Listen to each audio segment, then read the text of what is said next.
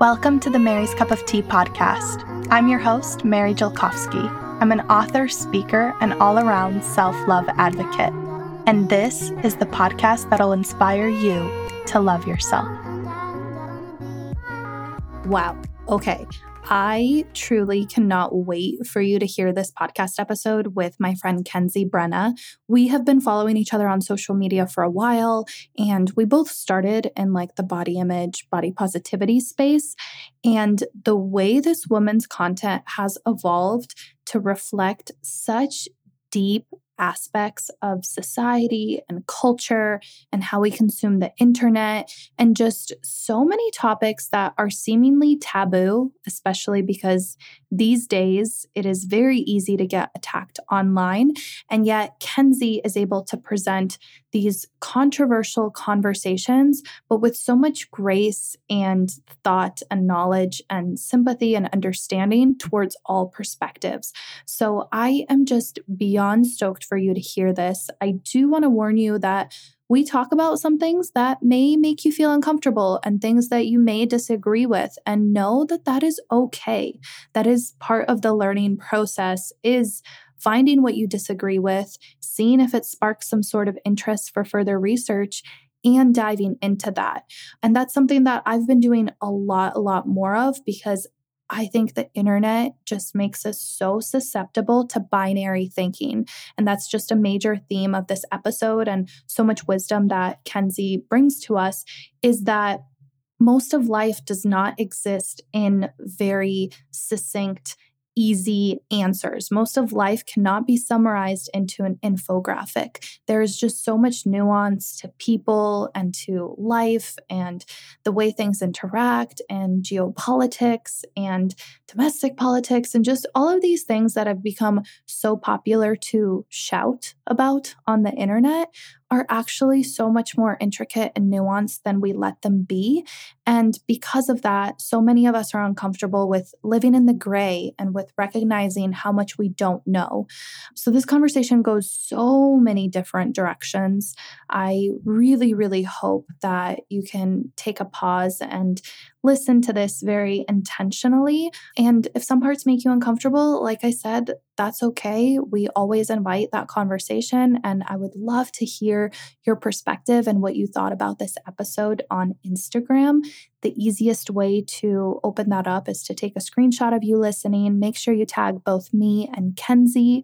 I'm obviously at Mary's Cup of Tea or at Mary's Podcast, and Kenzie is at Kenzie Brenna on Instagram. We would absolutely love to hear from you. And I hope you enjoy this episode with fellow self love advocate, podcaster, speaker, and just overall beautiful soul, Kenzie Brenna.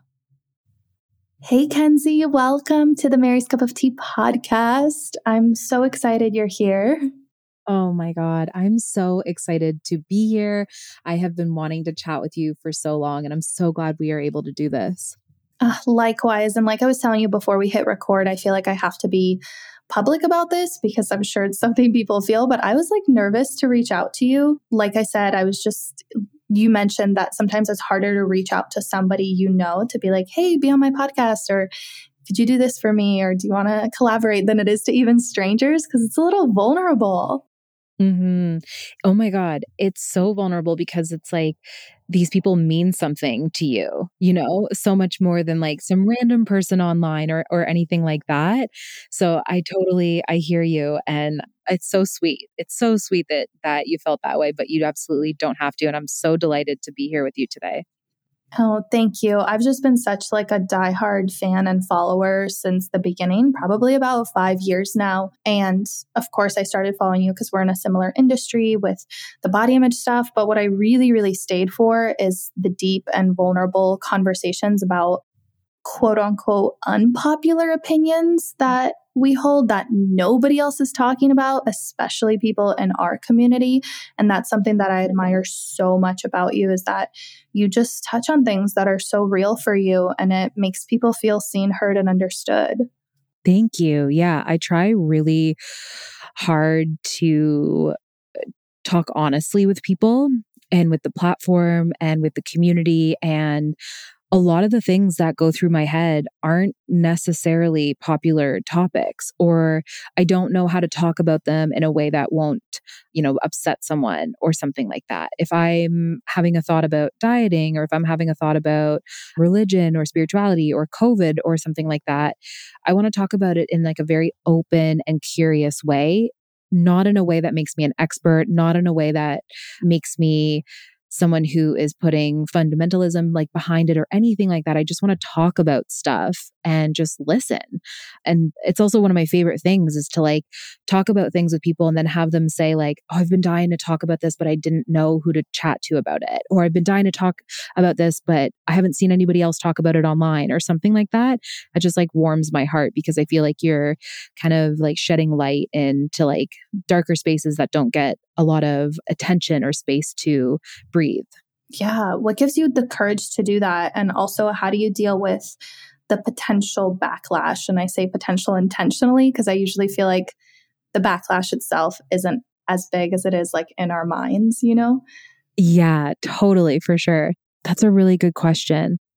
I try to make sure that I'm one, being as sensitive as possible about whatever topic it is. You know, I'm like really checking my biases. I'm like making sure that what I'm saying has like no ism attached to it. I'm like wondering like how will this affect different people who are coming across this content? And I just try to like check myself on all of those things before posting. And once I do that, once I do this kind of like internal audit, I am able to have integrity in my decision because I have been thoughtful about it. And when I know that I post up something, like let's say I post up something along the lines of there will be fat people who will eventually want to lose weight for health reasons and we're not talking about it. Like, let's say I want to post up something like that. I already know that people are going to be, some people are going to be pissed off that I said that. Some people are going to be angry.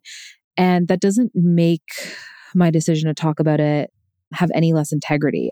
I kind of just expect it. And I not that I, I don't know how else to say it, but like I welcome it in a way that I'm like, this is uh, you also have a voice here. You know, my whole goal is to not shut out perspectives. And so trying to hold space for people's anger and then also listen to them and think, like, okay, maybe they do have a point here.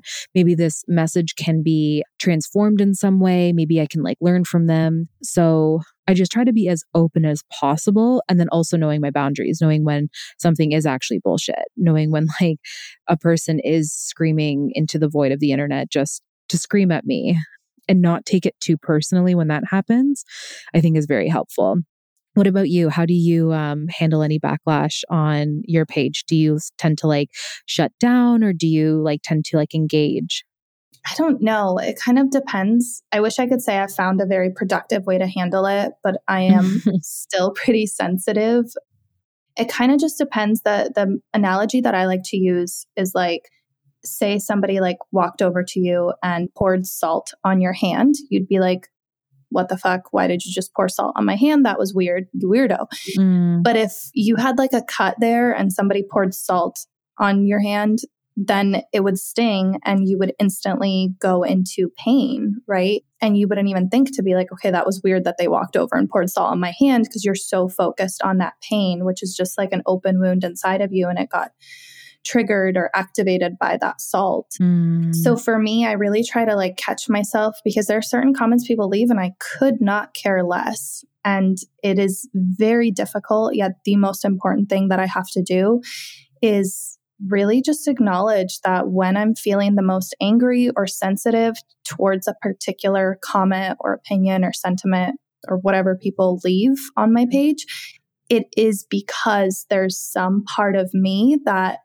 almost in a sixth sense agrees with them or something that I'm really afraid to be discovered about me. Like yesterday, somebody left on my page, like, they were like, be more intellectually responsible.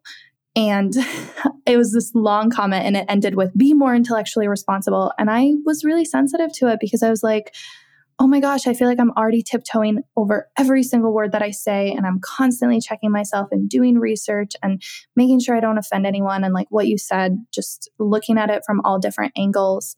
And then receiving that despite all of that work, I still to someone come across as intellectually irresponsible. Mm. They just like showed me that I'm obviously still afraid of that. And it's obviously still an insecurity.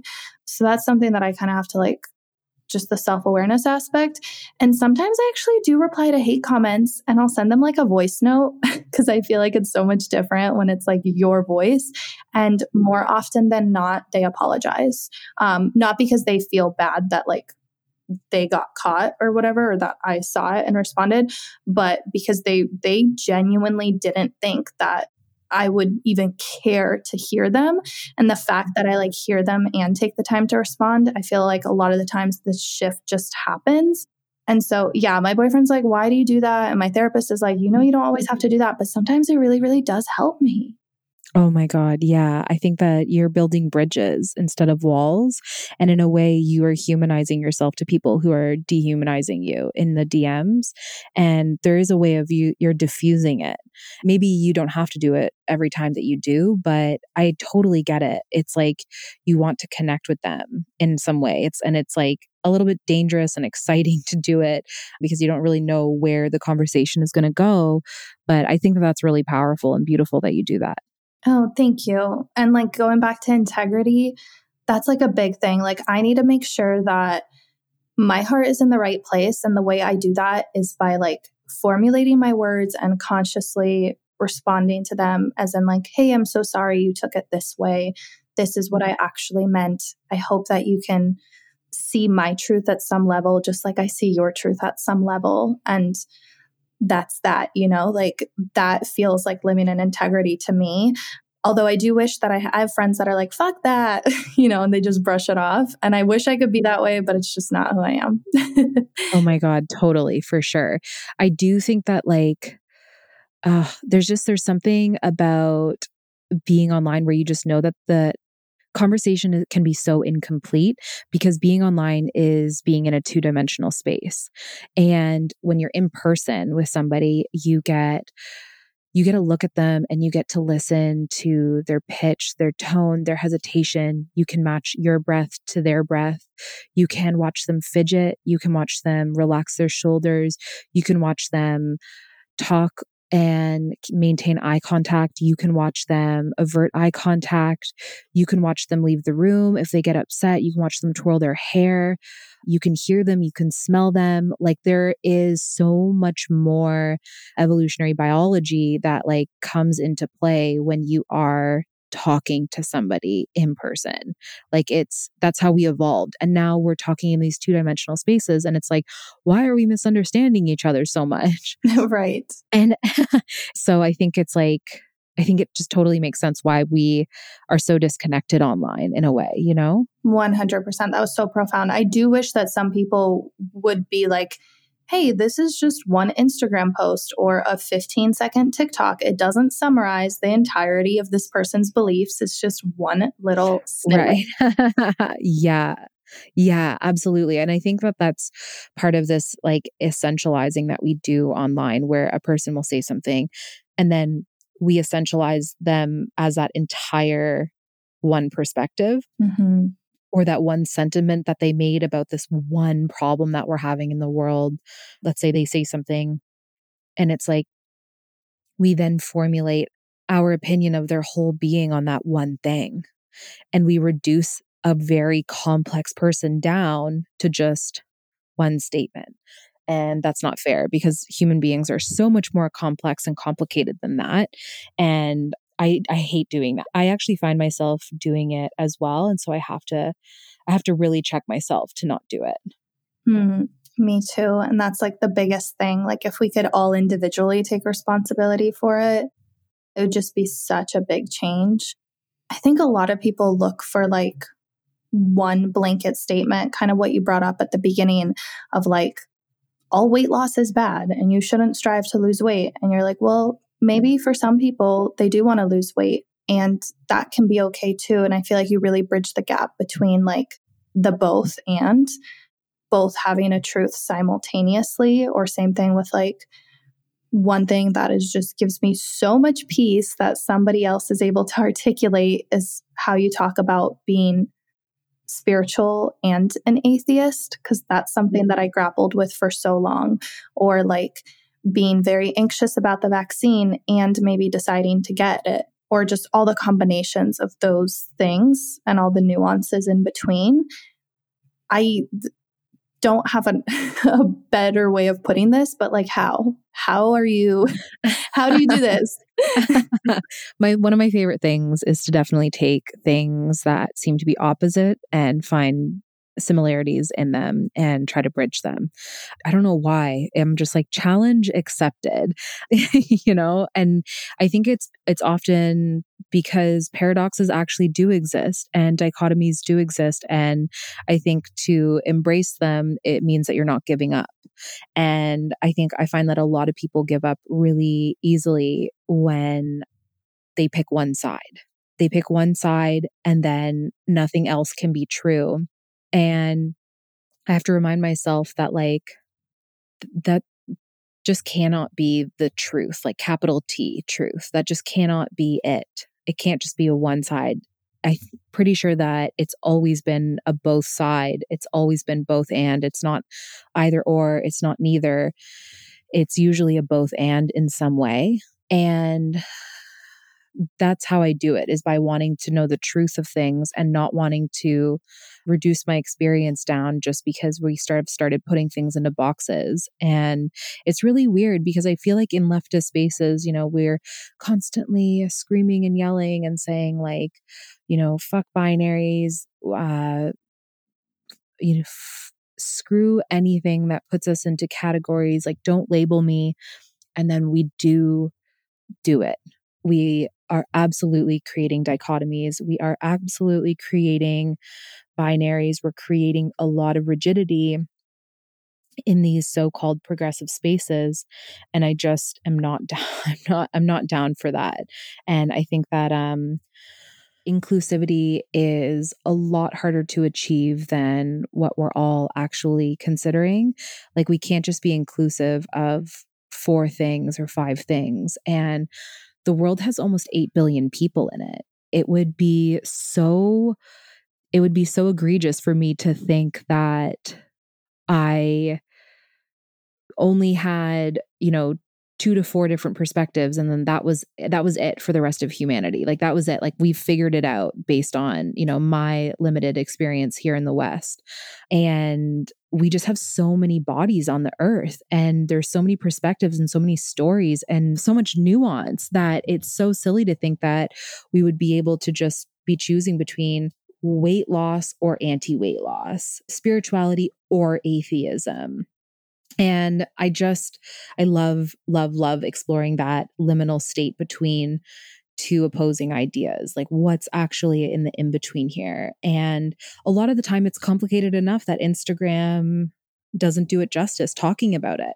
A lot of the time it's complicated enough that so much of it is left out on our infographics, on our posts, on our podcasts. And so I try to also tell people, I'm like, these are incomplete topics. You know, that's why you can't anything that I say on weight loss or being anti diet culture or spirituality or atheism or vaccine hesitancy or vaccine sovereignty. It's like, don't take this as like the final word. It's never going to be the final word. These are conversations that we're going to have for our whole lifetime. Yeah. And that's the thing that a lot of people, our whole lives are on the internet, specifically for a lot of us on Instagram and now TikTok. And it's like there are books to read and debates to watch and other things to dive into, academic papers to read if you like the statistics, or events to attend if you want to connect in like a more in-person way like there's just so many things out there and people really do get a bulk of their information from infographics like what is up with that Mm, yeah. Yes, yes. Oh, sweet little infographics they do so much and so little at the same time. I think that infographics and eh, TikTok uh, info videos where they're trying to, I mean, they're distilling complicated subjects down into like a minute or into 10 slides.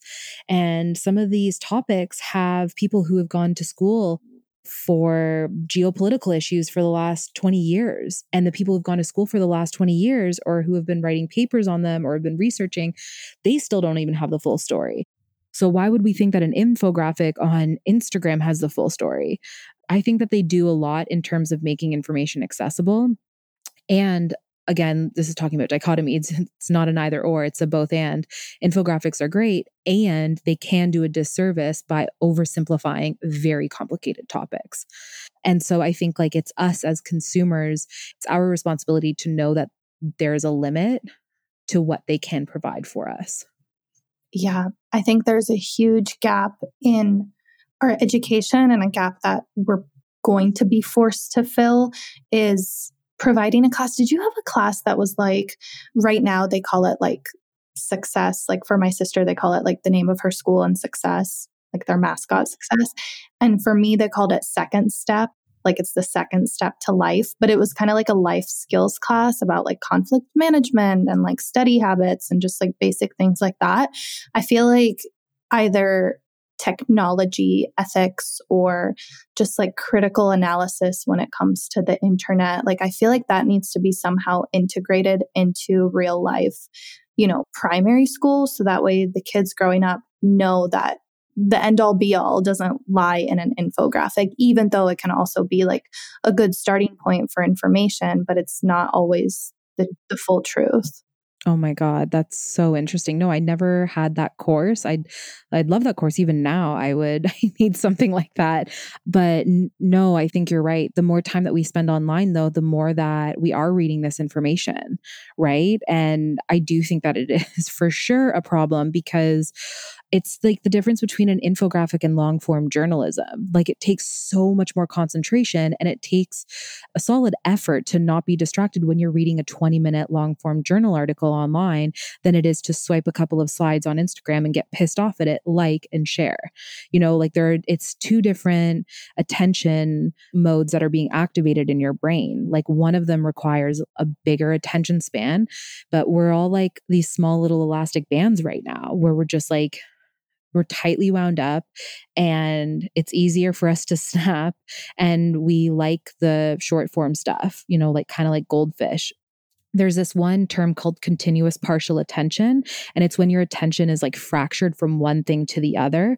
So let's say I'm on Instagram, but then I also have like 25 tabs open and I'm on Instagram and then I like watch like two minutes of a YouTube video and then I go on Instagram to find out the influencer that made that YouTube video and then I'm looking at her page, but then somebody messaged me and they're like, hey, did you see what's going on in Lebanon? And then I go and check out the infographic that she sent and then I'm on Lebanon and then I go on Twitter to look at Lebanon, but then something happened with Kim and Kanye. So then I start reading about that. And then like literally two or three hours later, that fractured attention is so stressful for your nervous system and it's also it's a bad habit to get into for just your attention drive. You just have no attention span. It's like if this thing doesn't activate me within 3 seconds then I'm gone. And so I think that that's really difficult because I think it's limiting how we synthesize information in our head. So, just even just how we're absorbing information and how we are then making sense of it. And also, it's making us less able to digest really complicated shit because we are just used to smaller, simpler, easier things. And it just becomes fast, fun, and easy all over again. And the world is like big and complicated and scary. And I think we're doing ourselves a disservice.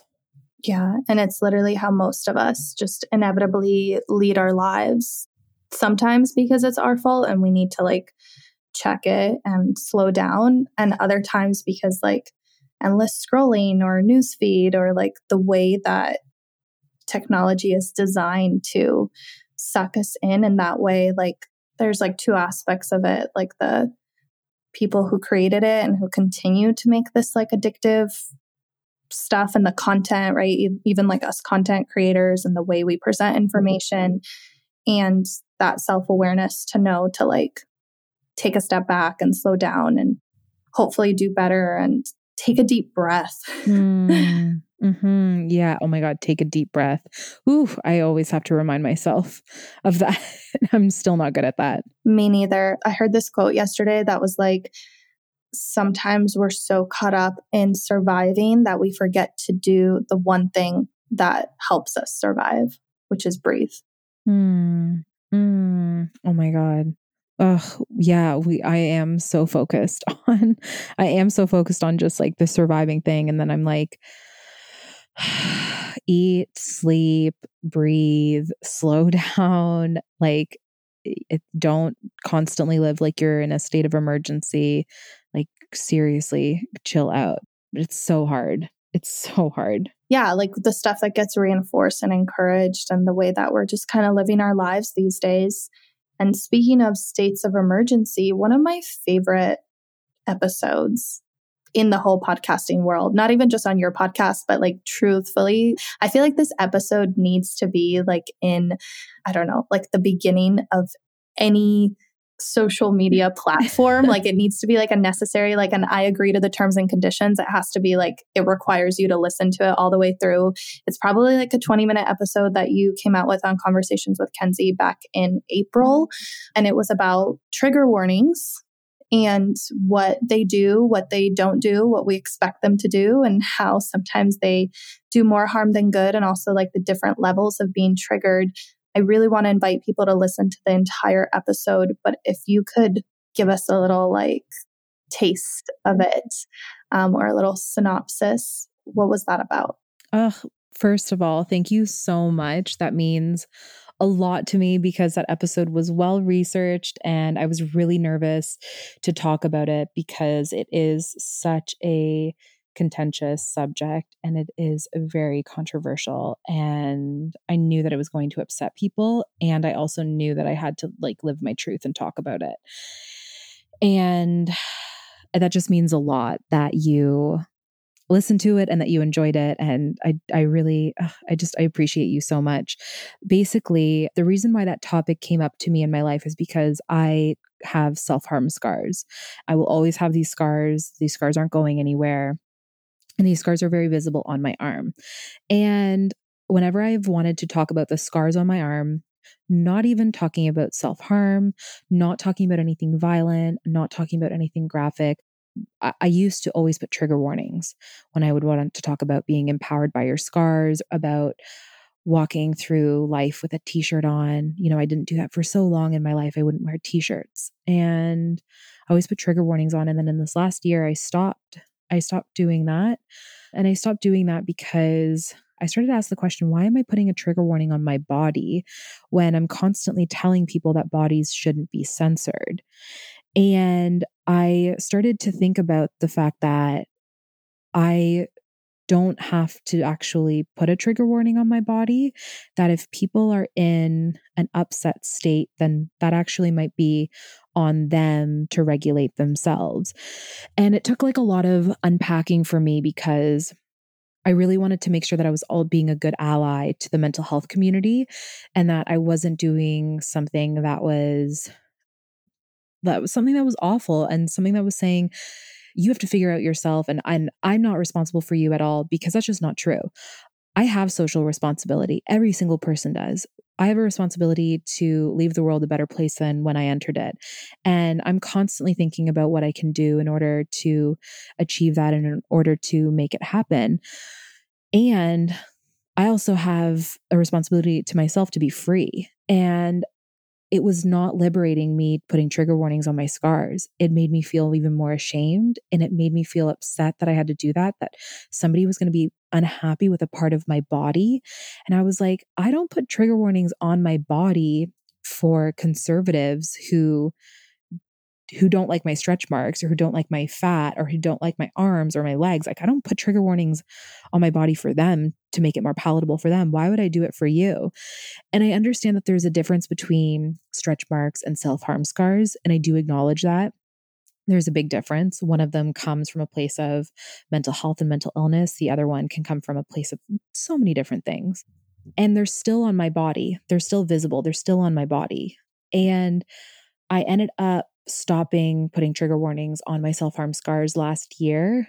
And then when I started to get some pushback, I started to realize that like people really weren't getting it. That if I was walking around in a t shirt, would they become triggered because they saw my self harm scars? And how is that my responsibility? Like, and how is that any different than me putting it up online and saying that, you know, I'm confident in myself and that I'm empowered by them? And people were really upset by that. And I listened and I didn't share the same point of view. And they're allowed to feel however they want to feel, and people are allowed to feel however they want to feel. And I encourage them to process it and do what they have to do. And then it also made me upset that people were saying that they were triggered when they were clearly just uncomfortable. And there's nothing wrong with being uncomfortable, there's just a distinction between a state of being triggered and a state of being uncomfortable. And that's what made me come up with the idea of the triangle of the different states of being in discomfort. So you have being uncomfortable in the bottom, which most of us, every single person has felt. And then you have being activated in the middle. And that's like, you know, when you get a little bit more tense, when you're a little bit more upset, you can process it, but you're pissed. You Maybe you're upset. Maybe you're sad about something. Maybe you cry. You know, we're, we're kind of like a little bit of that pent up energy but you're not triggered. And then being full blown triggered, it can be anything from like flashbacks to losing consciousness to sweating, you know, stuff that really belongs to the PTSD community, which is where that term originated from. And now it's been co opted to just mean fucking anything. And when I made that episode, I just felt like, wow, this is what living in your truth really feels like. I felt so good and I felt so happy that I was finally talking about something that was like near and dear to my heart and that felt like this is so liberating for me as a person who does have self harm scars to say, like, I am not censoring myself to make you comfortable. I'm not doing it. If you are so activated by something online, by me just existing in my body, not even explicitly talking about self harm or mental illness, then like you actually shouldn't be online then there is a whole lot of other shit that is going to also activate you and realizing that I'm I am not responsible for that. So that's a bit about the episode and it feels really good and I still get people who are talking about it today which is so fantastic and I have had people say, you know, I, I still disagree, but you do have some good points, which is beautiful and lovely. And the feedback of it has mostly been really fantastic. I feel like that's an episode that's going to live on for a while. And I wouldn't be surprised and I would encourage you to, I don't know, I feel like magazines need to publish it or something. Thank you. It's really one of those that I feel like, yeah, like big publications should and would pick up and just show like the other side. And one thing that really resonated with me is you said that you know, throwing around the word trigger is a disservice to the PTSD community and it's incredibly invalidating. And it's kind of like, you know, jokes, like when you make insensitive jokes about topics that actually really, really hurt somebody. And then when people try to come up and talk about things when they actually went through that trauma, now people don't take them as seriously because we've just watered it down. Mm, yes, exactly. Imagine every time someone you come from an eating disorder background, right? Yeah. Imagine someone who didn't have an eating disorder and every time, not every time, but a lot of the time when they ate food, they looked at you and they were like, "Oh my god, I have such an eating disorder."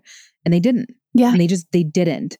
They didn't. It doesn't mean that that they're not experiencing a complex relationship with food or that they're experiencing some type of dieting and it's all of the same beast you know it's it's it's all the same beast but having a full-blown eating disorder is very different than having a complicated relationship with food or feeling like oh you know i like ate some cookies last night and i feel a little bit guilty but i'm like moving on with my day and imagine every time someone did that and they were like, oh my God, I'm so fucking disordered. I'm so disordered. This is awful that would rob you of your own experience. And then that distills what an eating disorder is down to almost everything. And that's exactly what I think the being triggered has done.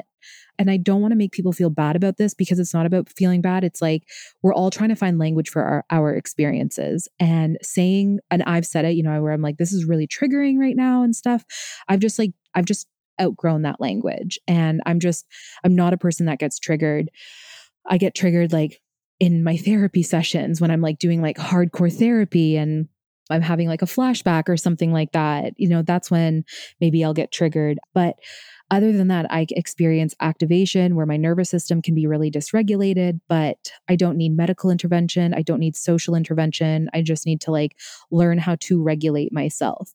And so there's an element of self responsibility that I feel like we've given up a lot in a lot of our online spaces where we've made everything everyone else's problem instead of really focusing on like, how are people socially impacting me? How are our systems impacting me? And then where do I begin with my own responsibility? So, again, not canceling out systems that work against us, not canceling out the social responsibility that we have to one another, but integrating all of those and integrating self responsibility as well, I think is so important. And I just, I don't see enough of it. And the more that I dive into therapy, the more that I dive into anything really the more that i see like how we are really responsible for ourselves and we can't just rely on everybody else to make us feel better. Yeah yeah exactly and it feels like i'm assuming that most people listening are like yeah i totally agree with that but when you look at the internet and the way it's presented to us it's either like everything is oppressive and nothing is your fault because all these things are working against you. Or it's the exact opposite of like manifest anything that you want to be in your life. and that's literally from one post to the next is what I see. And I'm like, where can there be both? Where can you, you know, have overcome a lot of tough, hard shit? And where could you have gotten lucky? And you know, where is a trigger warning necessary? And where should this person have done a little bit more to be conscientious? And where is it like your problem, you know? And like, of course, it's all individual and there's not going to be like a simple solution, but we have to like just have a little bit more courage and, and patience with each other and just like be okay with being a little bit uncomfortable. And if you're not okay with it, then get off the internet and do something else better for yourself. Oh my God, totally. Get off the internet is like going to be, is a mood for the next year. I'm like, get the fuck off. Yes, get offline. Go in person. Go put your hands in the dirt and like your feet in the sand and like go and take a swim in the ocean or a lake or like go hug a fucking tree, but get offline. Just please get offline. I'm so sick of also how saturated world events have become online. Like every single day, somebody will message me and they'll say, You have to talk about this problem. You have to talk about what's going on in this country. You have to talk about what's going on here. And I'm not joking you, Mary. It is every single day. And I just ask myself, how can I do that when I have no clue what's going on? I have no clue what's going on because I'm still just learning about residential schools in Canada from all, everything that has happened and been uncovered here in Canada this summer. I'm I'm still learning about that. I'm still devoted to that right now. I can't be a news source and I can't be an advocate for the thousand problems that come up every single day in the entire world. And it's like, I don't understand how people can think that we are going to be effective at change when we're spread so thin. We're spread so thin. And the amount of times that I've shared stuff and people have said, this is misinformation. You can't be sharing this. You're not allowed to share this. You can't share this because it's wrong. I'm like, okay, then I can't share it, you know? And that's also why I think that when coming back to what you were saying, like slowing down, slowing our pace and slowing it to the pace of the nervous system is so important and not getting too activated with everything that's happening in the world and focusing really on like one or two causes, you know, not giving up. Not saying I'm not going to focus on anything, but just focusing, like having like deep focus on a topic instead of just that fragmented attention where it's just like, oh, now we have, we all have to scurry over here and do this. We all have to scurry over here and do this. And we all have to do, and it's like, that stuff doesn't help. That stuff doesn't help. And I feel like you can see it in the world not helping. Yeah. Do you feel like there's an overemphasis on awareness?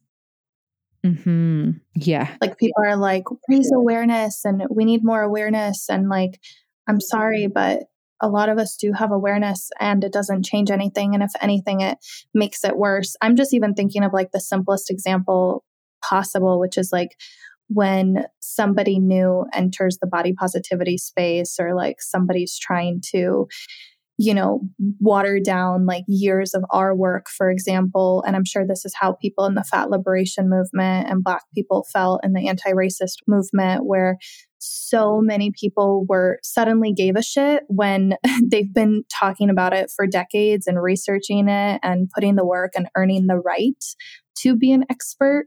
And then overnight, a bunch of people came up and kind of just started again watering down the message and feeding into what I like to call outrage porn and all in this big name of raising awareness. And I think it just makes us stressed out on the individual level and also very complacent and numbed out on a collective level. Mm, that's a really good way to put it. And I completely agree with you. Awareness over action is something that we have voted for the amount of mental health awareness that we have is unprecedented. You can't go anywhere without talking about mental health. Oh, you need to like talk about your feelings. You need to like seek help. We need to make sure that people who have this mental illness are getting recognized. We need advocates for here. Suicide rates have never been higher. Anxiety rates have never been higher. Depression rates have never been higher. Eating disorders have never been higher. It's very clear that awareness doesn't actually mean change. It's very clear. There are so many problems that are happening in the Middle East right now. I don't even need to get specific with that. And the amount of awareness that awareness, and I put that very loosely, eh, that happened in the su- in the summer, and nothing changed. Nothing changed. And it's almost like maybe we're either aware of the wrong things or our attention isn't deep enough to actually get to the root of the problem to change it. And I just think that it's also half of this is virtue signaling. Like when we go online and we share something, let's say a celebrity passes away from suicide, and we go online and we share sentiments and we say, these are the hotlines. Please call if you're struggling. Please donate if you have to donate. If you can donate, you know, you matter in the world. Let's say like we we all do that. And suicide rates still climb what's going on you know? And it that's where we might feel pressured to post something because everybody else is but maybe that's not changing the world. Maybe that's just us making us feel better about the one the one that we're currently living in. And i just think it's total bullshit which is why i shut my mouth now when things happen because I'm like, I'm not going to dip my toe in this to just leave tomorrow. You know, if I want to dive into the problems of Haiti, or if I want to dive into the problems of Israel Palestine, or if I want to dive into the problems of Lebanon, I'm going to go. I'm going to dive in. I'm going to commit. And it's like, if I'm diving into a problem of the way that we created a genocide here in Canada with colonialism and with settlers and the terrible, horrific things that we have done to the indigenous community and children, then I'm focusing on that. And it's not just about awareness. It's like, how the fuck do I change this? And I devote and I commit to that, but I'm not also going to like spread myself thin into a thousand different places. And I'm not going to virtue signal online to prove to my brothers and sisters that I care about things. People know me and know that I care, but I'm not going to post up about every single issue to raise quote unquote awareness, just so that way everybody can tell that I'm still a good girl. I'm still a good liberal. It's like, no, I'm sorry. I'm sorry. That is, uh, that is not what I vote to be the right way forward. I will not be doing that. And I think that there's an element to that too, where we're trying to be like these like perfectionistic advocates, these activists that are perfect. And it's like, it doesn't exist, guys. It doesn't exist. It doesn't exist at all. Yeah. And also, people doing the most work are usually people who don't even have social media. I'm sorry. I'm just going to say it. Yeah. yeah, exact. Oh my god, that's such a that's a fantastic point. You're absolutely right. Most of the people who've been working long and hard at some of the most pressing issues in the world, we don't know their fucking names. We don't know their names and they don't have social media accounts. Social media accounts don't translate to doing good in the world, you know? So you're absolutely right about that. Yeah, I wish we could just remind that to everybody who has activist in their bio. Or my favorite is philanthropist. I'm like, bitch, you don't have enough money. right. You're like, what does that mean now? Yeah. What does that mean now? Seriously. And I'm like, you know, I saw this viral TikTok video of Blake Lively speaking out against um, I think it was like children and pedophilia. See, I can't even remember because I see so much of it. I can't even tell you what Blake Lively was talking about. And it was viral. And I'm so so inspired by how she's like used her platform for more change, like outside of Hollywood. And I, I love that for her. And there are people that have been doing it for decades and decades and decades who are not going to get a viral TikTok video, who don't look like she does, who don't have the same reach or the same applause or praise that she's receiving. And we just need to like be aware of that, that most of the time the people, I hate that I use the word aware. We just need to like remind ourselves that not everybody online is doing as much as they say they are. And there also are a lot of people that don't even have a social media that are creating so much change, both in their local communities or even just within themselves and on a bigger scale, like in all different sides of it, you know? Mm-hmm. Yeah, absolutely. And I want for the people listening to this too to not feel bad because a lot of the people listening, we probably all have patterns of doing this, you know, checking into an issue and then checking out of it because it's too much or we just don't have the energy to continue learning about it or there's a more pressing issue that seems to come up. And it's not about like, I don't want to make anybody feel bad and I don't want to guilt anybody because I don't think that that's a good motivator. And I want people to know that like you and I don't have the answers necessarily of like, this is how you change the world. Instead, it's more or less just like we're, we're all figuring it out right now. We're trying to figure out what works and what doesn't work. And it does feel like, the world is burning up and that there are literally and figuratively that the world is on fire and it is really stressful and we are all in this together trying to figure it out that's like bottom line is i'm trying to like just really focus on trying to like what is working and what isn't and not attaching whether or not I think that's good or bad. And I just see a lot of the online stuff is not working. I see a lot of it is not working. And I don't know exactly what the answer is. I just know that it doesn't seem to be working out the way that we all thought that it would or the way that we intended it to. Hmm. How do you balance that? Like, what have you learned about yourself as you've grown a huge, huge platform? I mean, you have like half a million people that are following you and that are looking up to you for various things? Like what what have you learned through that? Mm. i've learned through that that life cannot be lived online that i think that online fractures conversation a lot more than it does help it. And i think that i've learned a lot about integrity you know not giving yourself away to the masses and not not expecting everyone to understand you and being okay with that like really sitting and being okay with that. I have such a little inner people pleaser. I have like an inner stepford wives mom that lives inside of me that's just like i'm just going to make sandwiches and cookies for everybody and they'll love me. They'll really love me. Once they see like how good i am and how pure i am they'll love me. They'll love me because all that i want is for goodness in the world and it's like there is just absolutely no way to make everybody happy online. You just you can't do it. A person for everybody is a person for nobody and i am definitely not an everybody person.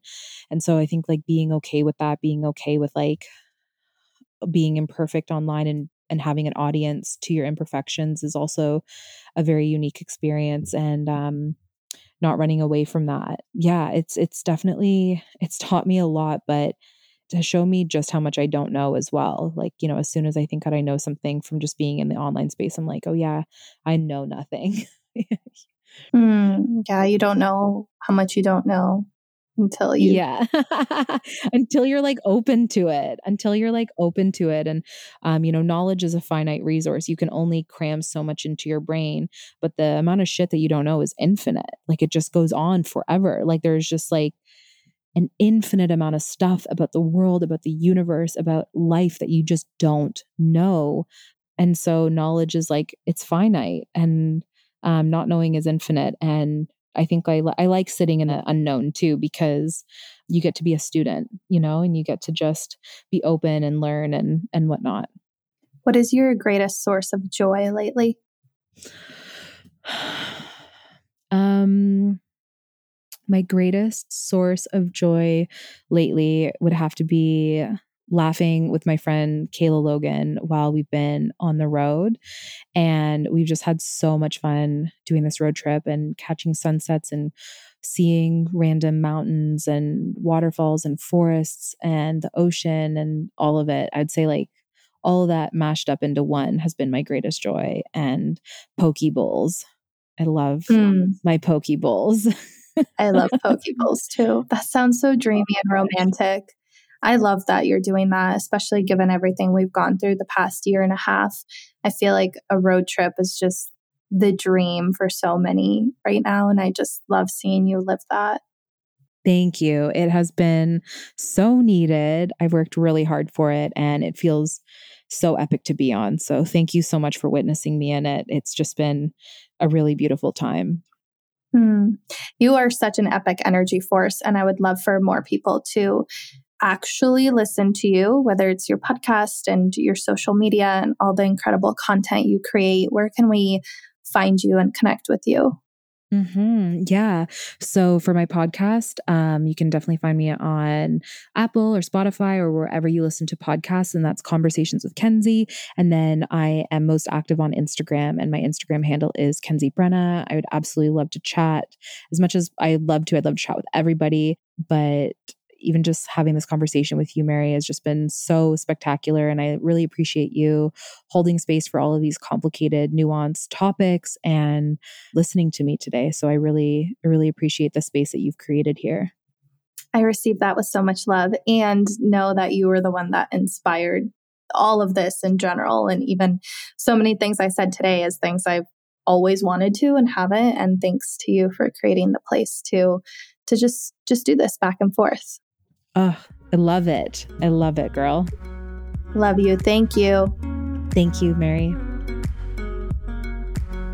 One last thing before we farewell. If you've been enjoying the Mary's Cup of Tea podcast, we would greatly appreciate if you could leave a short review on iTunes slash Apple Podcasts. Your feedback helps the show so, so much. I absolutely love hearing from you. And as somebody whose love language is words of affirmation, your words mean the world to me. Just go to the Apple Podcasts app and scroll all the way down until you see the review section. And from there, you can just tap the star thing and leave your own review. Thank you so much for supporting me and this greater message of self love for all. Also, feel free to send this episode to a friend and spread the gift of self love. And speaking of the gift of self love, make sure you pick up my book, which is available in stores and online worldwide. Just head to maryscupoftea.com slash book and you'll find all the links to give yourself the gift of self love. I love you all so, so much, and I will talk to you next time. Mwah.